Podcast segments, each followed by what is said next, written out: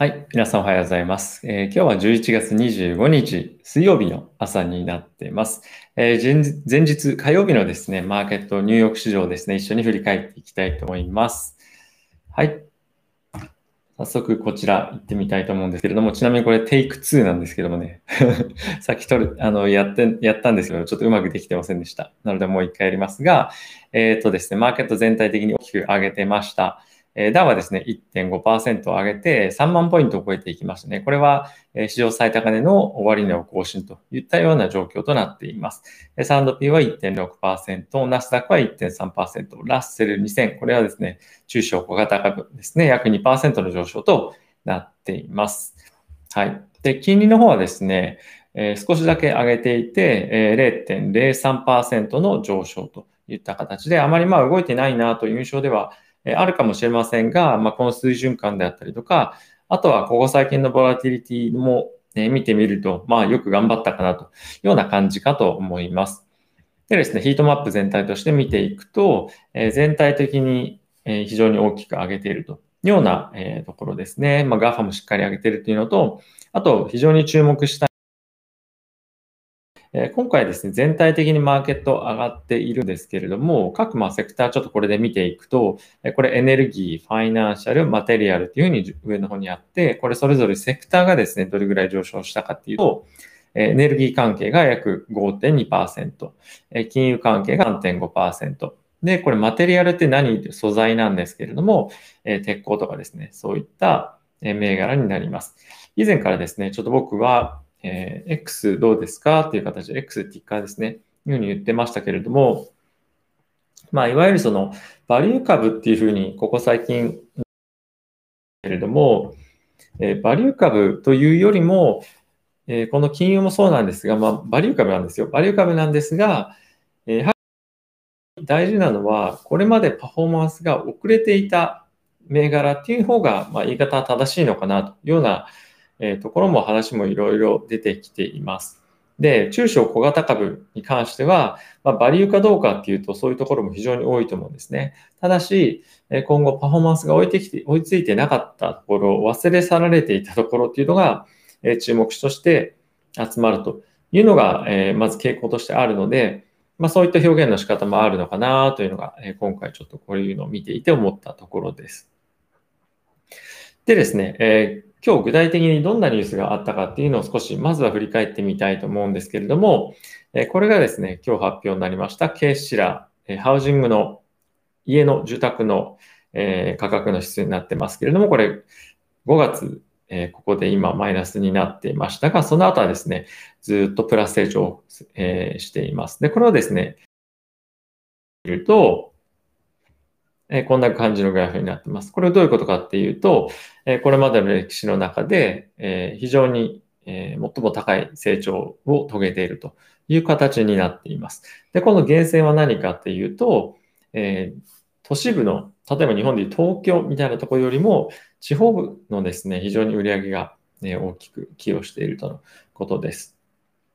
えやはりですね、都心からというか、え中心から大きく、え人々人々が流出しているというのが、えここから見てもわかるんじゃないかなと、え思っています。ですけれども、やはり一番はですね、ダウとして3万ポイントを超えていきましたと。歴史的な高値、終わり値ベースで超えてこれましたよと。ただし、トランプ大統領は敗北は認めませんよというようなスタンスをとっていますが、今政権以降の準備、えっと、あと他に、まあ別のあの、紙面でもいいんですけれども、このイエレンさんが、え就任することで、え彼女はですね、非常に量的緩和に対して、緩和というか、あれですね、追加景気刺激策ですとか、まあそういった、えー、経済に対してお金を出していきましょうということに対して、非常に緩和な、えー、寛容的な政策を持っているということもあって、大きく、え、上げています。で、これはですね、ファイナンシャルタイムズでも同じようなニュースが取り上げられていて、ダウが3万ポイントの上昇ですね。でこちらイエレンさんに対しての期待もあって、こういったニュースが出ています。で一方でですね、このイタリアっていう意味では、ヨーロッパという意味では、えー、日々のですね、え1日あたりの死亡者数っていうのが、えー、レコードを記録してますよというようなニュースも一方で、えー、出ていました。あ、息子が泣いてますね。すいません。でですね、他どういうニュースがあるかっていうと、こちら CNBC なんですけれども、えー、4万、あ400ポイントダウがま上昇して、これ3万ポイント超えてきますよと。あとはですね、ここ最近非常にですね、え1万9000ドルを超えてきていますというような状況もね、あります。これ少しチャートでも、えー、見てみたいんですけれども、はい。こんな感じですね。すごいですね。あとはこちら、リップルになりますけれども、まあ、一旦オーバーシュートして、えていますが、まあ、1日あたり10%を超えるような上昇を見せているというような感じですね。はい。で引き続きですね、えー、後でニュースもう一個紹介しようと思っていたんですが、えテスラですね、えー、今、終値ベースで、えー、だいたい555というような555の水準ですけども、え、全体として大きく上がった、まあ、全体として時価総額大きく上げて、500ビリオン、日本で言うと50兆円の水準っていうのを超えてきましたとえ。非常に大きな節目だと思うんですけれども、まあ、こういったところがですね、注目のニュースとして挙げられていました。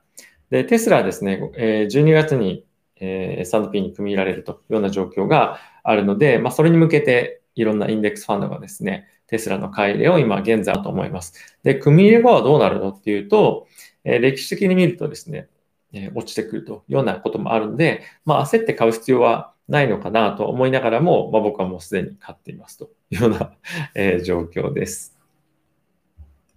はい。でですね、えー ことなんですけども、今非常にコロナの感染者数も増えていながら、大きく株式市場マーケット上げてますよね。で、これやはり期待感から大きく上げています。じゃあ、この期待感は続くのかどうかっていうことだと思うんですね。例えば来年ということで見れば、ワクチンの供給は、えー、順々にされていくでしょう。ただし、まあ、来年の中旬以降、えー、一般市民に対しては供給がされるんじゃないかということがまず一つありますと。じゃあ、それを少し手前に戻していくと、1月20日に大統領の就任式がありますと。じゃあ仮にバイデンさん、もまあ、どっちもいいか。まあ、どっちもいいですね。だどっちかが決まって、で、え追加景気刺激策が行われますと。で、えそういうポジティブなニュースがある。かつ、他のワクチンもえ承認されますですとか、あとは実際に効果がえ出始めるというような状況が、えまあ、効果が出るというか、実際に投与されて、あとは今の、えっと、まあ、治験の結果で、どれぐらいこの有効性っていうのが長続きするかどうかっていうニュースも、まあ、年明け、もしくは年明け、まあ、年明けですね。年明け出てくることによって、あ、じゃあこのワクチン本当に有効なんだね、そうじゃないんだねっていうところのイベントというか、一つ注目するべきポイントがあると思います。で、こういったポジティブなニュース、ポジティブになり得るニュースっていうのが来年は年初からですね、結構いろいろあるので、来年の年明けっていうのはセンチメントっていう意味では非常に良好かなと思います。で、この今の年末まで、年末に向けての動きというのは、やはりですね、何か進展をしていくかっていうと、今大きくポジティブなニュースが出てくるかというと、まあそういうことではないので、え、センチメントとしてはものすごいいいかどうかっていうと、えそうではないかなと思います。ただし、その来年以降の相場の見通しが非常に良いことから、いろんな悪いニュースが出てもですね、まあやはりまあ来年はいいからなということでおしめで買うかみたいなのがやはり非常に強くあると思うので、え継続的にですね、はい、っていうのが今後も入ってくるんじゃないかなと思います。で、いろいろとですね、悲観するニュースもコロナ関連で出てくるとは思うんですけれども、えー、至って前向きに相場に対して向き合っていいんじゃないかなと思います。あとはどの株を買うのか、どのセクターを買うのかっていうところの話になってくると思うので、引き続きハイテク系もですね、強い銘柄絶対残ってくると、えー、何でもかんでも売られちゃいますよっていうのはないと思うので、え、どういったところを持っておくのか、かつそこから打つのであればどういったセクターに行くのか、僕は金融セクター結構硬いかなと思うんですね。金融と、あとはさっきあった素材とかですね。そういった銘柄に、えー、行くのか、あとはそのまあ、素材の中でも例えばどういったところに目を向けていくのかっていうのが、え今後は重要になってくるのかなと思います。はい。ということで、えっ、とですね、今日もお付き合いありがとうございました。えー、引き続きですね、毎日こういう形で、市場の振り返り、今後の見通しというのをお話ししていきたいと思ってますので、ぜひチャンネル登録よろしくお願いします。では、皆さん今日も良い一日をお過ごしください。